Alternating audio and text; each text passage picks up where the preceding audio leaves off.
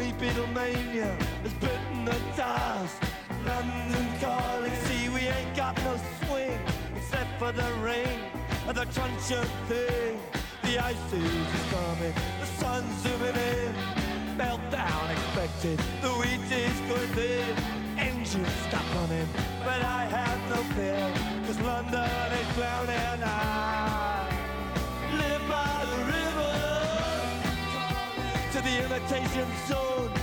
Forget it, brother, you can go it alone. London calling to the zombies of death. Quit holding out and draw another breath. London calling, and I don't want to shout. But while we were talking, I saw you nodding out. London calling, see, we ain't got no hide, except for that one with the yellowy eyes. The ice is coming, the sun's zooming in, engines stop running, the wheat is going thin, a nuclear error. But I have no fear, cause London is drowning. I, I live by the river.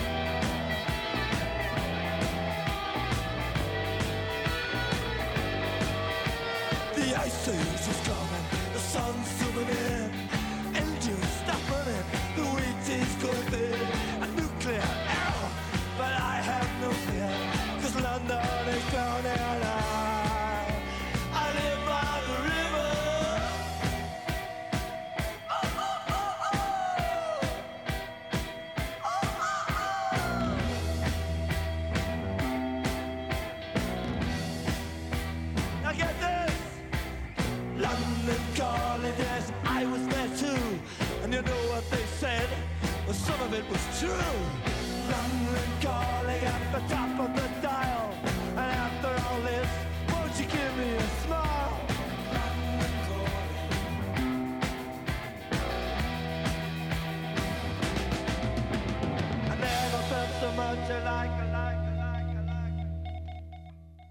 Olá, boa tarde a todos. Cá estamos para mais um Ondas Nutricionais. Olá, Luís, tudo bem? Olá, muito boa tarde a todos os ouvintes e boa tarde, Diana. Hoje temos mais duas convidadas muito especiais que vou já passar a apresentar. Eh, antes de mais, vou dizer que o tema de hoje é a experiência Erasmus eh, e por isso mesmo eh, resolvemos convidar a Helena Carreira e a Sofia Vilela. É um Olá. encontro de colegas. Exatamente, exatamente. Fomos todos colegas da, da faculdade. Ahm, a Helena eh, esteve a estagiar eh, no Brasil, certo? Certo? E a Sofia esteve a estagiar em Londres. Sim, é verdade. Uh, nós resolvemos convidar-vos precisamente porque devem ter tido experiências muito diferentes, uma vez que foram em continentes completamente diferentes, culturas muito diferentes, não é? Um, Portanto, gostaríamos de falar um bocadinho sobre essa vossa experiência, pelas dificuldades que vocês passaram, uh, os frutos que daí colheram, etc. Uh, bom, antes de mais, uh, quero saber uh, como é que surgiu essa ideia na vossa cabeça de fazerem um, um- passarem uma temporada fora do país, nomeadamente a estudar. Não sei se inicialmente pensaram logo no estágio, se pensaram eh, que, que gostariam de o fazer eh, mesmo durante a licenciatura. Como é que surgiu essa ideia? Ah, bom, a ideia de, de um estágio no estrangeiro, de um projeto de intercâmbio, de Erasmus, no meu caso foi intercâmbio, ah, para mim surgiu logo nos primeiros anos de curso, quando comecei a interiorizar-me destas coisas e no meu projeto inicial seria fazer um semestre de aulas fora do país. Ah, entretanto, como vocês bem sabem, nós apanhamos com Bolonha pelo meio e isso fez com que nós tivéssemos que começamos, fizemos dois anos da licenciatura, enquanto esta seria de cinco anos, e depois os últimos dois anos seriam quatro, o que tornou muito difíceis as contas, porque nós tivemos um terceiro ano com muitas cadeiras. E então esse projeto passou a idealizar-se como um estágio no- de intercâmbio.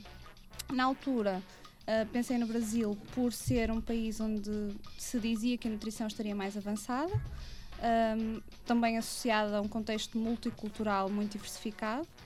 Uh, pensei em Salvador porque era tida no ranking das escolas de nutrição como a segunda melhor, sendo que a primeira era São Paulo, mas São Paulo tem uma enorme dimensão e outros problemas associados. Uh, eu não conhecia muito bem Salvador na altura e fez-me optar por Salvador. Foi a minha primeira opção quando me candidatei à mobilidade e fiquei colocada e depois tudo se concretizou. daí. A noção que eu tenho é que também hum, muitos dos nossos colegas de anos anteriores uh, vão para o Brasil. Se calhar também te influenciou um bocadinho hum, essa tua escolha, não? Uh, as experiências deles e as boas experiências que eles possam ter tido, não é? Há muita, muito, essa, muito esse hábito de haver um, esse tal intercâmbio entre Portugal e Brasil, não é? Eu acho que, que agora está um bocadinho mais eh, banalizado ou vulgarizado.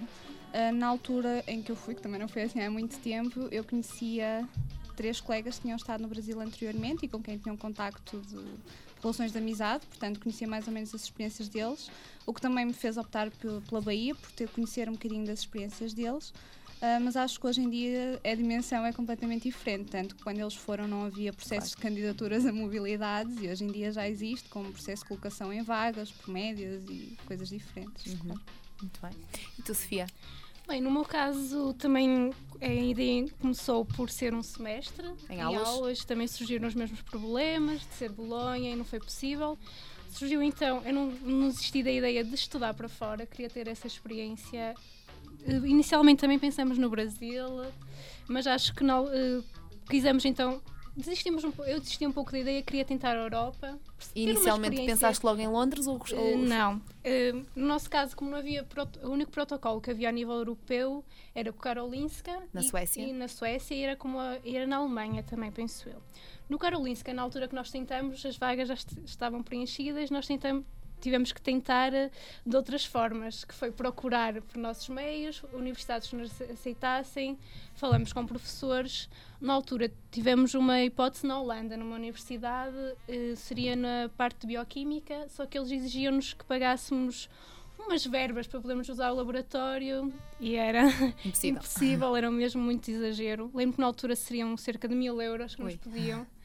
E pronto, seria impossível. Tentamos então procurar outros meios. Falamos na altura com a professora Sara- Rodrigues, que tinha um, um amigo na, na City University em Londres, que nos aceitou. Pronto, eu estou a falar nós, porque fui eu e uma tu e a colega Susana minha. Santos, que é outra colega que também esteve contigo sempre, em exato, Londres, falo é? sempre em nós e ele aceitou-nos receber na Universidade, na City University em Londres e ser o nosso orientador nos seis meses passamos lá. Inicialmente o, o- começamos com um projeto e alargamos eh, à medida que permanecemos lá.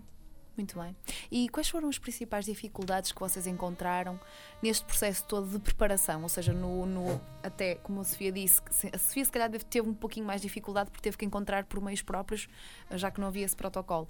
Mas quais foram as principais dificuldades em termos de pré-Erasmus ou preparação eh, que vocês encontraram eh, quando começaram a pensar nessa, nessa ideia? Helena. As principais dificuldades foram mesmo a comunicação com o local de estágio. Uhum. Uh, porque as informações que nos chegavam eram através do nosso gabinete de mobilidade, da FCNAP, e de um gabinete de mobilidade da Universidade Federal da Bahia que reportava a reitoria toda, ou seja, estava uma faculdade a tentar dialogar com um gabinete que reportava a re- a reitoria toda. E nós queríamos informações muito específicas sobre o que é que acontecia na escola de nutrição dessa universidade e que eles de todo não estavam muito aptos para dar. No entanto, eles esforçavam-se, claro, tentavam nos dar informação, ah, mas nem sempre essas informações chegavam em tempo útil, demoravam imenso tempo. E também uma grande dificuldade era os, a diplomacia, a burocracia de papéis, protocolos, imensas coisas. ah, para um período no estrangeiro, desde a aquisição do visto, o, tudo, Exato. todos Tu os documentos, exatamente, todos os documentos necessários, ah, porque nós para pedirmos o visto precisávamos de uma carta de aceitação da universidade de destino. Ah, essa carta de aceitação demorava, o visto, por sua vez, também tinha um tempo de espera, portanto, havia ali um- umas dificuldades inerentes, mas mais a nível de burocracia e Sim. comunicação. E falando assim de coisas mais práticas, nomeadamente o alojamento, ahm, pronto, tudo, as viagens, etc. ah, isso também deve ter sido difícil, não? Ah, em termos de, de alojamento, claro que foi complicado, até porque nós optamos por, eh, por viajar uma semana antes de começar o estágio para nos ambientarmos, ah, que coincidentemente calhou na semana de carnaval. Portanto, nós a opção de. Confusão total. Exatamente. A opção de ficar num hotel uns dias, procurar um local, era muito remota, porque os preços eram impraticáveis. O, a, a Vocês própria então foram para lá sem muito- alojamento Não, nós fomos com alojamento, mas essa era uma nossa maior preocupação. Ah, por outro lado, através dos amigos, dos conhecidos, de. Foi assim que tentaram arranjar. Exatamente. Uhum. E conseguimos um senhor que é primo de uma amiga da mãe de uma colega que também foi, exatamente assim. Certo. Uh, que foi muito prestável, que, se que vive em Salvador, que se deslocou, que procurou apartamento para nós, um apartamento que correspondesse às nossas características, visto que E nós levávamos é? duas malas. Uh, sim, e possibilidades, mas nesse caso nós tínhamos a vantagem do euro para o real. Muita vantagem. Exato. Que a Sofia Não é não assim teve. No caso da Libra é um bocadinho É diferente. verdade. Mas não é assim tanta.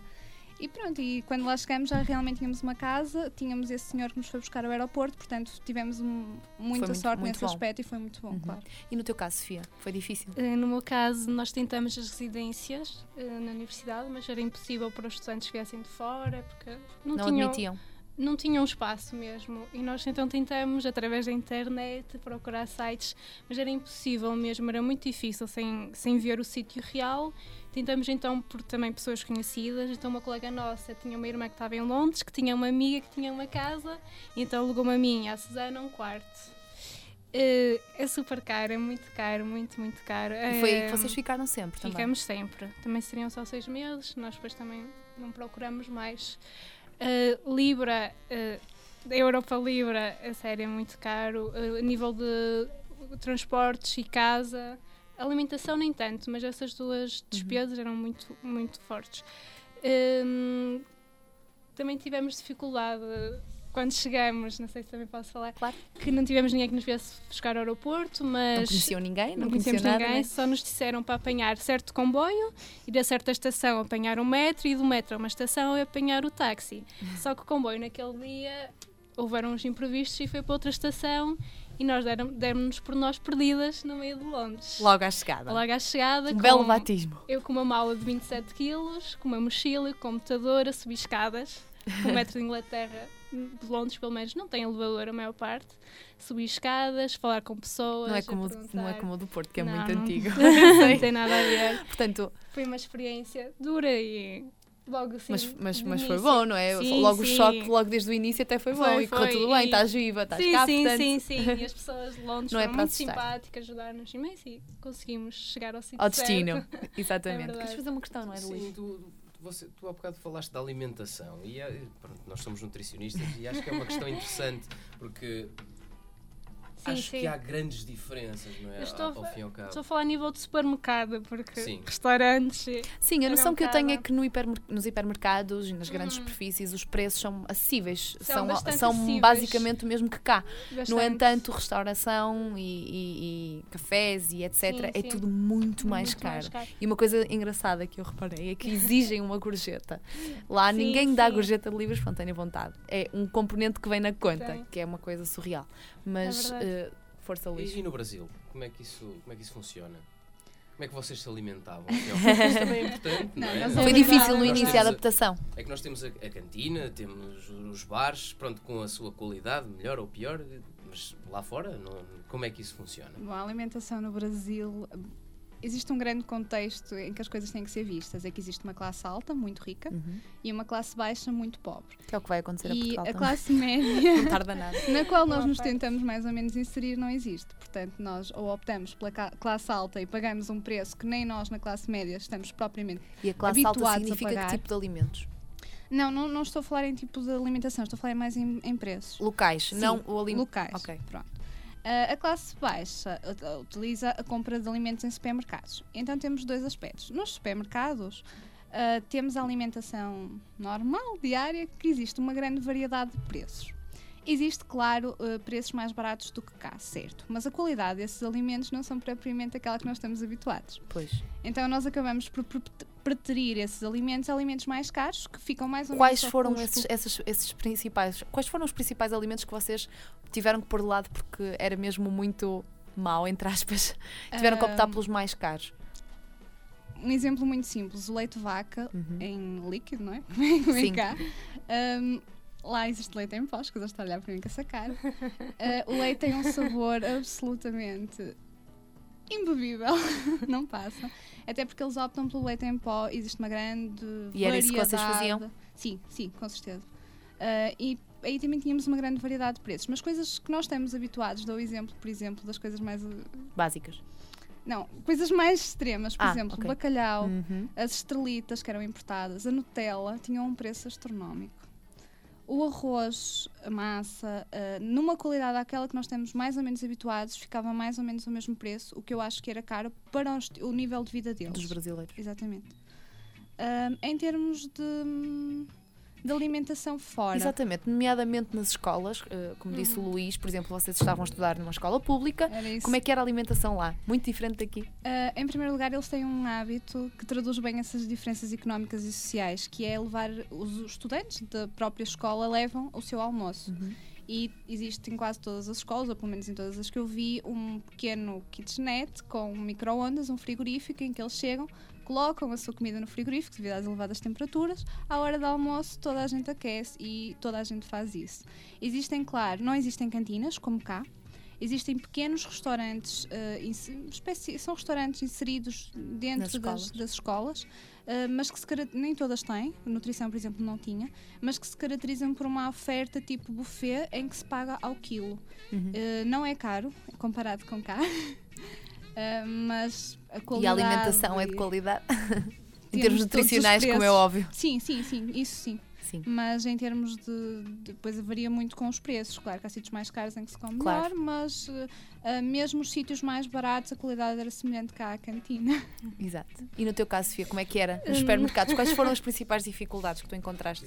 Eu queria falar. É fácil comer saudável em Inglaterra. Que eu tive um amigo Não. que alterou bastante a sua saúde para pior quando foi para lá trabalhar. Por acaso, é, estás a dizer isso e no meu próprio estudo isso verificou-se que os portugueses pioraram muito a alimentação. Vamos já falar disso. Eu queria Vamos referir na, disso. na, na universidade onde eu frequentei, fiz o meu estágio, não havia cantinas, isso foi algo que me custou muito. Também tinha, como no Brasil, mini restaurantes, tínhamos que nunca variavam, era um, um mini restaurante com pizza e batata frita, outro mini restaurante com sandes e um com comida indiana, que é Que é muito básico, muito comum muito lá em- básico. em, e nós, Londres. nós, quando íamos para a universidade, ou levávamos sandes, ou tínhamos essa variedade de comida. E foi algo que me gostou muito. Pensei, nunca pus em causa não haver uma cantina com aqui, com Claro. sopa, prato, fruta. Eh, pronto, a nível da alimentação em geral, muitas batatas fritas, fast food, sopa, é raro ver lá. Arroz, também muito raro. É esses pré-preparados que eles comiam mais. A nível de, hum, de supermercado, eh, peixe gostava muito de encontrar, ou era muito caro, ou era muito. eh, não havia muita grande variedade de peixe. A carne também era um bocado cara, também tive mais dificuldades a nível disso. Eh, fruta, pronto, de grande variedade. Os legumes hortaliças, nem tanto, era mais Os alface. laticínios, como é que é lá? Laticínios. Nós também começámos por um leite hum, daqueles que, eh, de garrafão que Uhum, havia antigamente e era horrível. não conseguimos mesmo, aquilo sabia mesmo muito mal. Conseguimos então encontrar nos supermercados maiores o pasteurizado e Normal. normalíssimo Uhum. leite. E os preços nas grandes superfícies são até acessíveis, não é? Se, for- se formos às marcas brancas, como vamos cá em Sim, Portugal sim. muitas vezes. Eh, Era engraçado porque na parte de chocolates, batatas fritas, era tudo muito mais barato que em Pois. Portugal. Uhum. E de pão, não há, não há padarias em Londres, que foi algo também que me surpreendeu, porque eu adoro pão fresco. E o pão lá era muito caro, tinha muito pão de forma. E o pão normal mesmo, pão de padaria que houvesse no supermercado, era muito caro e raro. Uhum. Ou seja, só havia pão fresco no hipermercado. Sim. Eh, terias as chamadas pastelarias, que tinha tudo menos pão. Pois. Donuts, bolos, tudo, encontravas lá tudo menos pão. Pão fresco, na ideia deles, era o pão de forma Uhum. e às vezes umas baguetes, mas Uhum. era bastante Portanto, caro. Uh, a ideia que eu tenho é que Londres é uma cidade muito rica em termos de restauração, mas em termos de variedade fica muito a perder, não é? acho- Basicamente pelo a menos- comida ronda à volta do mesmo, fritos e comida indiana e pouco mais, Sim, não é? sim. Também, a nível, também temos de ter em conta o nível económico, não é? Exatamente, exatamente. É complicado. Além dessa, mais alguma dificuldade que vocês tenham tido em termos de adaptação? Uh, alguma grande dificuldade, nomeadamente as pessoas? Uh, a ideia que eu tenho, uh, a ideia que se tem na global- no, no global é que os londrinos, os ingleses são um pouco mais fechados e os brasileiros são aquele povo caloroso. é mesmo assim ou nem por isso? Helena, Bom, eu não sei como é fala, fala da tua experiência. mas, mas Salvador é uma. Eu não vou falar do Brasil, porque o Brasil é um país enorme Exatamente. E tem muitas desigualdades entre si. e Eu também tive a oportunidade de ver isso. Mas em termos de Salvador, realmente as pessoas são muito mais calorosas, têm uma maneira de viver e de encarar a vida muito própria. Uh, não vou dizer que é típica dos brasileiros, mas lá perto. Sim. Uh, a grande, o grande problema da adaptação foi um, a segurança. A segurança numa cidade muito problemática. E não estavas naquelas do género Rio de Janeiro, nem São Paulo. Uh, sim, mas eu acho que isso é um bocadinho. é um mito, não é? Exato, é um mito porque eu não acredito que Salvador seja pior do que qualquer uma dessas cidades. É, lá está, é que a ideia de que se está fora do Rio de São Paulo, então Não. já é seguro. É um bocado Completamente. mito, não é? Existe uma região geográfica que é o Nordeste brasileiro, na qual se engloba Salvador. Um, Salvador, que é a capital do estado da Bahia, que é tida como das mais pobres, e realmente é a mais pobre do Brasil, e existem muitos problemas internos por causa disso, porque temos um sul muito rico, ou eles têm um sul muito rico que produz imenso, e têm um norte Pobre. que muito pobre, onde as pessoas não têm acesso a alimentos. E isso traz grandes problemas eh, sociais. E o simples fato de hum, eu sentir-me uma estrangeira lá, porque o simples fato de ser branca e sair à rua não é normal, porque eles têm quer uma mistura de escravos deixados pelos portugueses, dos índios. ah, e dos próprios das próprias multiplicações entre eles ah, têm tudo menos uma cor parecida com a nossa e o branco lá ou é estrangeiro ou é o rico e Mas sentiste é muito complicado sentir na alvo de ra- eh, algum tipo de racismo ou não ou- racismo racismo não, mas se calhar olhares estranhos ou alguma Sim. boca, sim. S- o simples fato de nós andarmos na rua, porque apesar de nós termos um nível de vida, ah, pronto, superi- superior, que nos, uma qualidade de vida que nos permitia ter uma casa na melhor zona da cidade, nós tínhamos que andar de transportes públicos, Claro. nós tínhamos que andar a pé, e o simples fato de andar, as nossas roupas são diferentes, a nossa maneira de nos comportar é diferente, e isso identifica-nos muito muito facilmente. exatamente. Identifica-nos muito é facilmente. diferente. E se nos ouvirem falar, então, Claro. e é uma cidade onde existe, mesmo nas zonas, na zona rica, muita criminalidade. Foste que nos vítima de faz algum temer. tipo de, de- Ah, eu acho que as principais situações foram logo nos primeiros dias em que nós não tínhamos a mínima noção de onde é que estávamos e o que é que estávamos a, a- ser potenciais alvos. Sim, ah, no segundo dia em que lá estávamos, decidimos ir ao carnaval, como seria Claro. de esperar. E para isso compramos uma t-shirt que nos daria entrada num camarote por um preço, enfim, exorbitante, uma vez na vida. E vestimos essa t-shirt. Então nós éramos brancas, vindas do inverno Turistas europeu, completamente, não é? turistas completamente, com aquela t-shirt na rua, uma t-shirt que custava imenso dinheiro. E numa simples situação de passagem de um, de um cantor em cima de um carro, vinha pessoas a dançar junto e um grupo de miúdas, que eram mesmo miúdas, dos seus 15 a 16 anos, fizeram uma roda à nossa volta a dançar como se estivesse tudo bem, como se estivéssemos numa discoteca, só que nós estávamos a ter mãos em todos os bolsos e realmente conseguiram ah, roubar algum dinheiro, não a nenhuma de nós portuguesas, mas à nossa colega brasileira que nos estava a servir de Bem, guia. Coitada, ela era, foi a vossa guia, a vossa Sim. ajuda e ainda foi assaltada. Ah, mas nós éramos completamente inocentes nessa altura, tanto que uma colega levava a máquina fotográfica numa bolsa destas de cinta Como E ficou com pessoa ela normal por faz, é? acaso, porque Exatamente. já ia. Claro. Foi... Portanto, essa foi a única mais experiência que vocês tiveram não, durante... tivemos É, várias. Mas essa foi a pior? Ou não, a não, terá, não, de longe. assim? Esta foi. De, Queres das- contar assim a que te terá marcado um bocadinho mais? É, Não é para assustar ninguém, é só para termos Ok. uma noção da vida real, isto não, é? Parece, isto descontextualizado poderá parecer Claro. muito estranho.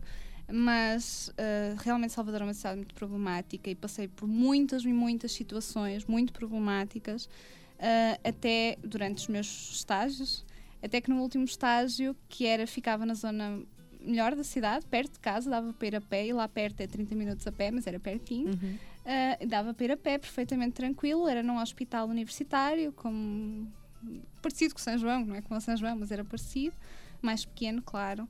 E esse hospital tinha um átrio de entrada com caixas multibanco. E aquele dia era o dia de pagamento do, do hospital aos funcionários do hospital. E, portanto, a maioria dos funcionários do hospital levantava dinheiro dentro do hospital porque era muito mais seguro do que nos caixas Claro. multibanco cá fora. E nesse dia alguém iam fazer a reposição do dinheiro nas caixas multibanco e aquelas caixas fortes, com os senhores armados, com um bocadinho mais aparatoso que se vê cá. E alguém decidiu que era um bom momento num hospital para assaltar as caixas multibanco no momento da sua reposição. E foi isso que aconteceu. Ah, eu percebi-me da situação, mas como já lá estava há mais ou menos cinco meses, ah, percebi-me que havia uma movimentação estranha na rua, que estavam a correr pessoas com ar- homens enormes, com armas enormes, que eu nunca tinha visto na rua, mas não, não foi, já nem me preocupei, porque pensei é um ajuste de contas, já não...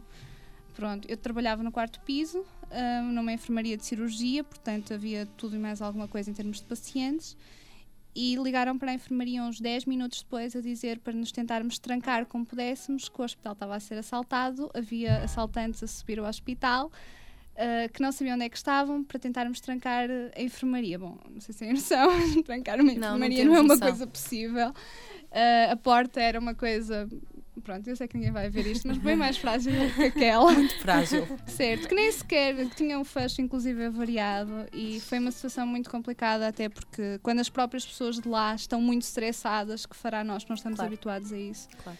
E foi muito complicado. Foi aquele momento em que nós queremos ligar para casa e ouvir a voz do pai e da mãe, mas que sabemos que podemos fazer tudo menos isso, porque eles morrem de ataque cardíaco. Claro que sim. E pronto. Em termos de complicações disso, foi, foram duas horas muito complicadas, porque entretanto a polícia cercou o hospital inteiro e nós tínhamos de um lado dois batalhões da polícia com armas apontadas ao hospital e do outro lado tínhamos pessoas que estariam possivelmente em qualquer sítio do hospital armados, como eu tinha visto que eles estavam, porque alguns Exato. fugiram e outros ficaram dentro do hospital e não sabíamos o que contar, mas pronto, felizmente tudo acabou bem, a polícia foi obrigada a retirar e deixar e abrir as portas do hospital, mesmo que os assaltantes fugissem, porque é um hospital, havia pessoas que precisavam de sair, nomeadamente pessoas, pessoas- cirurgias que tinham acabado no bloco operatório, e um hospital não pode parar e felizmente tudo correu bem. Bom, ainda bem. E no teu caso, Sofia, Bem, A minha experiência foi muito mais pacífica que a tua, os londrinos, como é que são?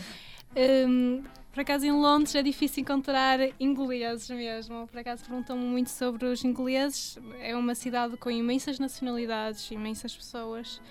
Mas ingleses tenho encontrado. Não, não concordo com o que costuma dizer de serem frios e distantes. Pessoas muito simpáticas, sempre muito educadas, que já é o charme inglês, mas muito prestáveis, como no caso em que chegamos lá no primeiro dia e nos perdemos. Tivemos um senhor que nos ajudou, telefonou para o táxi, levou-nos até ao sítio, muito prestável. Bom. Apesar de nós não entendermos muito bem o inglês dele, Exato. nem ele o nosso, Exato. mas foi, foram muito prestáveis. Mesmo, mesmo quando estivemos a procurar, nós tivemos por correr Londres, a procurar as universidades e perguntássemos às pessoas, Uhum. pessoas muito prestáveis, muito simpáticas. Exato, no teu caso tu tiveste, pronto, no caso da Helena, não, não nem, ou nem tanto, digamos assim, mas no caso da Sofia, deves ter tido no início, pelo menos, a barreira da língua, né? apesar do inglês ser uma língua, enfim, Sim, multicultural e etc. Uh, e tu, eu sei que tu desenrascas muito bem, mas de qualquer forma o inglês, inglês britânico é muito diferente É daquilo que nós conseguimos complicado. falar. Foi difícil? Hum, tivemos sorte, sorte mais ou menos do nosso orientador ser irlandês e uh, Ter um sotaque sotaque dele parecido com o teu. um bocado diferente, dizia coisas em vez do think, think e por aí fora Certo. e nós conseguimos nos habituar, mas uh, inicialmente foi muito difícil tentar nos perceber o nosso inglês, explicar e ele, ele- pronto, nós percebíamos, era, já era mais difícil comunicar, mas ao longo do tempo conseguimos. É complicado, ninguém tem o inglês perfeito, a não ser que seja inglês. Mas conseguiram-se fazer complicado. entender bem. Sim, sim, por gestos, a Exato. tentar explicar. Exato. Claro que agora não tínhamos tido muita formação de inglês antes, foi só Pois. da escola foi mais complicado, mas Fazendo também aqui a ponte para o vosso trabalho, no caso do teu e da Susana, eh, o vosso trabalho implicava hum, falar com muita gente, Uhum, ir a muitos sítios exato. diferentes, não é? Queres verdade. explicar em que consistia o vosso trabalho já Bem, agora? o, nosso, o nosso projeto principal foi avaliar hábitos alimentares dos portugueses em Londres e antes de irem para Londres e depois. Eh, depois alargou-se para hábitos alimentares ingleses. Quisemos comparar para perceber se os hábitos dos portugueses em Londres se assemelhariam aos dos ingleses. Tivemos então procurar portugueses em Londres e falar com as universidades, falar com, com os professores, com os alunos, ir inclusive às universidades, perguntar aos alunos se são portugueses, se são ingleses, explicar o projeto. E há muitos portugueses em Londres? Nós conseguimos fazer hum, cerca de 80 em Londres. A várias. A quem conseguimos Em chegar. vários locais de Londres, Em certo? várias universidades. Várias, mais de 20 universidades que nós percorremos. Os, os alunos ingleses foi mais complicado. Na nossa universidade não havia muitos ingleses. Nós era um bocado. É curioso. era, era chegar a dos mais loirinhos, mais branquinhos. Are you E English? admitir que são ingleses, não é? E as pessoas ficavam assim a olhar para nós um bocado o que é que estas querem. Depois eles diziam que sim, que não. Se fossem, nós tínhamos de explicar o projeto, aplicávamos o questionário e percorremos imenso Era um questionário de frequência alimentar? frequência alimentar.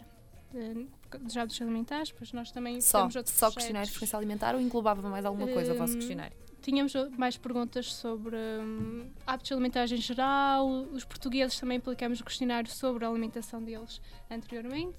Depois também dividimos, o, se tivessem há mais de um ano, há mais de dois, até 10 anos. De 6 meses até 10 anos, nós entrevistamos os portugueses. Uhum. Ingleses depois foi mais geral o questionário para comparar com o dos portugueses. E quais foram as principais conclusões a que vocês chegaram? Uh, Os portugueses uh, pioraram a alimentação. Alteram muito então. Bastante.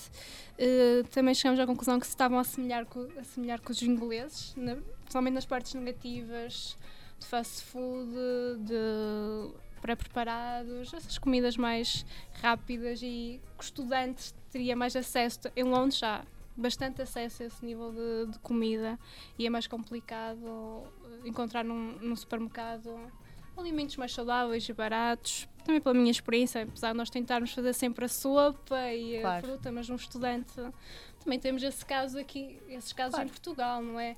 Mas, Mas eu acho que cá é mais fácil, É mais fácil. nem que seja só pelas a cantinas questão escolares. das não é? cantinas. Na nossa universidade era horrível ver pessoas a comer todos os dias pizza, batata frita. Todos os eh, dias. Todos os Todos os dias. dias. Todos os dias. É Isso nota-se nas pessoas? As pessoas eh, alteram a sua imagem ou notaram grandes diferenças ou nem por isso? Hum, Ou seja, ficaram mais gordinhos. Não sei. Ficaram mais chininhos, Nós não, por acaso não avaliamos isso a nível de. Ou perguntávamos. Sim, né, mas de uma do- maneira geral, eh, vocês repararam no, no volume corporal dos ingleses ou dos estudantes? Ou al- houve algum português que vos tivesse dito, ah, eu até Sim. quando vim para cá engordei, eu emagreci. Sim, sim, houve muitos que me disseram que engordaram, que aumentaram alguns quilos. A nível de obesidade mesmo em si, não, não encontrei muito, muitas pessoas. Se calhar porque é também uma classe jovem, não é? É, e era Portanto- mais ativa. Exato. Pelo menos lá em Londres eles tinham muito hábito de ir para os jardins, correr, caminhar, eh, fazer outros exercícios físicos. Acho que contrabalançava a alimentação má com o exercício físico. Claro. Por isso é que Deviam ser as duas aliadas, não é? Mas Exato, enfim. Por isso é que o resultado final não era assim tão mau. Exato. E no teu caso, Helena, que tipo de trabalho é que tu desenvolveste durante o teu estágio? Eu fiz um estágio multidisciplinar, ah, portanto, eu fiz três estágios, estágios supervisionados, ou seja, acompanhados como se era uma unidade curricular, só que era uma unidade curricular de estágio. Portanto, eu fiz estágio em. Prática, então, não é? Sim, sim, sim, Uhum. prática, só prática. No caso da Sofia foi mais investigação, no teu caso foi mais Exatamente. prática mesmo. Ah, fiz, fiz estágio em restauração, ah, numa unidade hospitalar. Fiz estágio em nutrição social, que seria o equivalente à nossa comunitária. Comunitária. E fiz estágio em nutrição clínica no hospital que já tínhamos Exato. falado, que era um hospital universitário. E qual foi o que gostaste mais? Eu gostei dos três, completamente, porque, bom, eu tinha a ideia e continuo a achar isso, que o estágio tem que ser um momento para a pessoa conhecer a realidade com que um dia poderá trabalhar.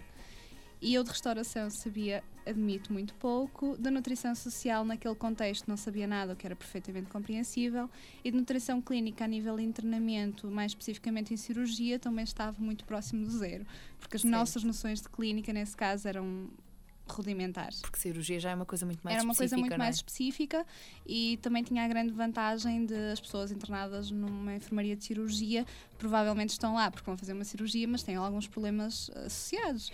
Ah, problemas oncológicos, Claro. problemas hepatobiliares, ah, outras coisas. Ah, Quais- e qual, quais- qual, qual foi o mais difícil para ti, ou o mais desafiante? Eu, eu, eu estava aqui a pensar na- no, no estágio da, no âmbito da, nutri- da nutrição comunitária e social, uma vez que, bom, o Brasil é um país com enormes carências a nível social de, de diversos tipos. Terá sido esse o mais difícil ou, ou não? Achas que as necessidades, as necessidades deles devem ser eh, muito diferentes das nossas, certo? Ah, certo, mas em termos de dificuldade científica, não, esse até foi o estágio mais. Leve. ah, mais não era propriamente mais leve, porque era extremamente pesado em termos ah, sociais, em termos está, psicológicos é para mim. Mas É em que termos quero chegar. científicos era o mais leve. Em Exato. termos ah, de ambiência, era realmente o foi mais difícil. Ah, pela, pelo local onde, onde se decorreu, que pronto, era o Distrito de Subúrbio Ferroviário, se alguém um dia tiver curiosidade, que basicamente são os subúrbios de Salvador Cidade, os subúrbios dos subúrbios, são imensidões, imensidões onde existem favelas, ah, favelas muito complicadas, e eu vi as minhas colegas de estágio recusarem-se e fazerem protestos e abaixo-assinados porque não queriam ah, um estágio naquele local. E quando elas que lá moram assim pensam, não é? Que fará uma pessoa que vai à Europa. Claro. Mas, por outro lado, foi o estágio que, que mais, hum, que mais recompensa deu, que mais gosto deu, porque realmente as realidades são diferentes. E quando nós sabemos que noutros países existe fome, é muito diferente nós vermos crianças que não crescem porque não têm o que comer. E por mais que a gente queira levá-las para casa e dar-lhes um prato de comida, não pode fazer isso. E nós sabemos, ou pelo menos eu sabia que ia apanhar um avião para Portugal e que elas iam lá ficar a passar fome. E eram crianças perfeitamente adoráveis como cá. E isso fazia-me todos os dias chegar a casa completamente despedaçada. Fazia-me, tirava-me o sono completamente e quando eu tudo o que precisava era dormir. Exato. Era, foi realmente muito complicado. E, por outro lado, agora que estou cá, percebo que tive uma oportunidade única de trabalhar com crianças únicas também, porque nós tínhamos um projeto que exigia muito em termos pessoais de nós, que era o projeto Mais Educação, que basicamente era um colégio estadual, e lá o estadual é. é o- Mau. Mau. É mau. Mal, problemático. Um, e esse projeto era especificamente dirigido a crianças que o objetivo era mantê-las o mais tempo possível na escola para evitar as situações de violência que elas estavam em casa, desde violência sexual, violência física dos pais, uh, pais que, que, mães que se prostituíam, pais que se drogavam, uh, traficantes de droga. E o objetivo era a escola manter essas crianças o mais tempo lá possível, de maneira a evitar o contacto com os outros A realidade familiares familiar. não é? de modo que por si só isso já era uma carga, um peso muito difícil de, de carregar, mas por outro lado era, Era extremamente, era extremamente gratificante ver o sorriso delas, ver eh, a alegria delas, o, o ser criança no- na sua maior expressão completamente. Durante essa- essas horas em que lá estavam. É. Muito bem. Então, o balanço que vocês fazem dessa experiência, o balanço geral, eh, eh, terá sido positivo, negativo? O que é que achas, Sofia? O que é que extrais daí? balanço muito positivo. Se hoje soubesse que ia passar, Repetias? repetia sem pensar duas vezes. Soubesse que ia passar por tudo, mesmo parte negativa, pá, todos os problemas, todas as dificuldades, eh, voltaria a fazer o mesmo, não mudaria nada. É uma experiência muito enriquecedora. Aconselho a toda a gente, se puder, tiver oportunidade, tem de fazer um período de Erasmus. Estágio, se calhar, será uma parte mais. eh, Difícil. mais difícil de Mais delicada, mais é? delicada para fazer Erasmus, é mais complicado Eh, começar a parte profissional, tendo ainda o entrave de ser noutro país, o entrave da língua, o entrave das pessoas, mas um Erasmus eh, um semestre, um Erasmus aulas, aconselho sem, sem Qualquer dúvida. Qualquer dúvida. E tu, Helena? Eu também acho que a experiência no seu global foi muito, muito positiva. Claro que não, não nego e nunca deixarei de apontar que, te- que tem muitas limitações, muitos aspectos negativos, não em termos pedagógicos ou científicos, mas em termos eh, sociais. Por isso estou a falar de Salvador, especificamente.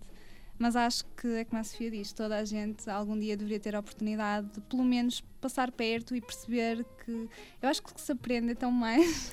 é verdade. Vale por tudo, não é? Vale, vale mesmo por Tudo. tudo. O balanço é sempre, ou pelo menos no meu caso, foi extremamente positivo, mesmo ponderando todos os fatores negativos que eu admito e considero ainda que existiram, mas Uhum. o que aprendi e o que cresci, principalmente pessoalmente, valoriza tudo e supera tudo. Uhum. Aquilo que nós sabemos também é que o Brasil, em termos científicos, no- na área da nutrição, é, pronto, está bastante à frente, não é? É um país que está, que está bastante à frente. Uh, a ideia que nós temos é Brasil e Estados Unidos e de a seguir Portugal, não é? no âmbito da Europa. O que é que tu achas? É assim que se processa ou ainda há muita coisa para fazer lá também? Uh, eu acho que nós não sabemos, ou não. Em termos de conhecimentos, eu acho que nós sabemos exatamente as mesmas coisas. Uhum. A diferença é, eles aplicam. Ou seja, estás e a nós comparar o olhar nível de ensino entre nós e os, e os O brasileiros? nível da prática mesmo, prática, Prática. diária de- das atividades do nutricionista. Eu acho que a grande diferença é que eles têm uma busca, e também são ins- instruídos nesse aspecto, eles têm uma constante eh, busca científica, até por as próprias organizações, depois de, São mais incentivados nesse aspecto. São, são. Os Na concursos pesquisa. públicos, por exemplo, independentemente da pessoa ter 50 anos ou ter 20 anos, são por prova académica e a pessoa que fica colocada é aquela que tiver a melhor classificação. Uhum. Portanto, isso é um incentivo a estudar durante a vida. E mesmo existe uma busca constante de atualização de conhecimentos, de recomendações, do que é que, o que, é que, que existe mais recente. E eu não acho que eles tenham mais conhecimento que nós, eu acho que eles aplicam tudo o que sabem e levam ao E querem saber extremo. sempre mais, não é? Exatamente, e querem Não se aplicar. acomodam. Não, completamente, não, não, de todo. Ah, em termos científicos, eu acho que eles têm algumas lacunas, não científicos da nutrição, mas que lhes, que lhes impede de mostrar todo o potencial que Uhum. eles têm, que é a nível estatístico e é a nível de inglês. Se a Sofia Pois. dizia que o inglês dela é não era parecido com o inglês, Os brasileiros são muito maus. os, ingleses inglês. os brasileiros falam inglês que só o brasileiro percebe. Exatamente, exatamente. Portanto, ninguém. é uma versão do brasileiro inglês, porque só eles E percebem. como é que é visto o nutricionista pela sociedade brasileira? Acho que tem uma maior visibilidade cá, uma maior credibilidade. Também ah, a legislação o Apoia mais, não é? Exatamente. Ah, qualquer. Eu dou um exemplo muito simples. O sítio onde eu fiz estágio, por exemplo, em clínica, tinha uma nutricionista em cada enfermaria. Algumas enfermarias tinham duas nutricionistas e era impensável haver uma enfermaria sem uma nutricionista. Ah, o sítio onde fiz estágio em restauração, uma cozinha, literalmente, tinha cinco responsáveis nutricionistas diariamente, ainda alguns que davam apoio. E, por exemplo, esse hospital onde fiz restauração tinha 21 nutricionistas contratadas e era um hospital relativamente pequeno. Muito bem. Temos muito para caminhar, então. muito diferente. aspecto. Qualquer restaurante, qualquer cozinha de bar ah, tinha uma nutricionista a fazer a parte de restauração. E a legislação assim o obrigava, Uhum. portanto. Exato. E, no- e em Inglaterra, Sofia, como é que é visto o nutricionista? nutricionista lá é dietista, Exato. como se sabe.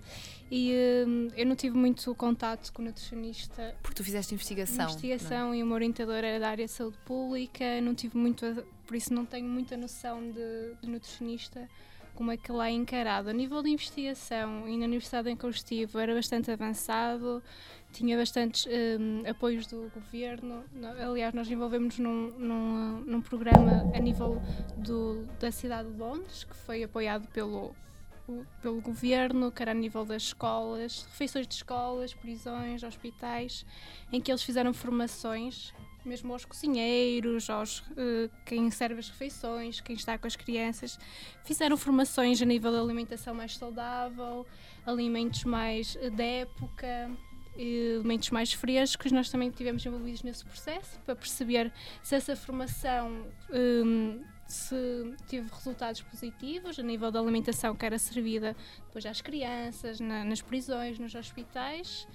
Por isso acho que em Londres a nutrição, a alimentação da população acho que está é bastante tem, tem tido em conta bastante.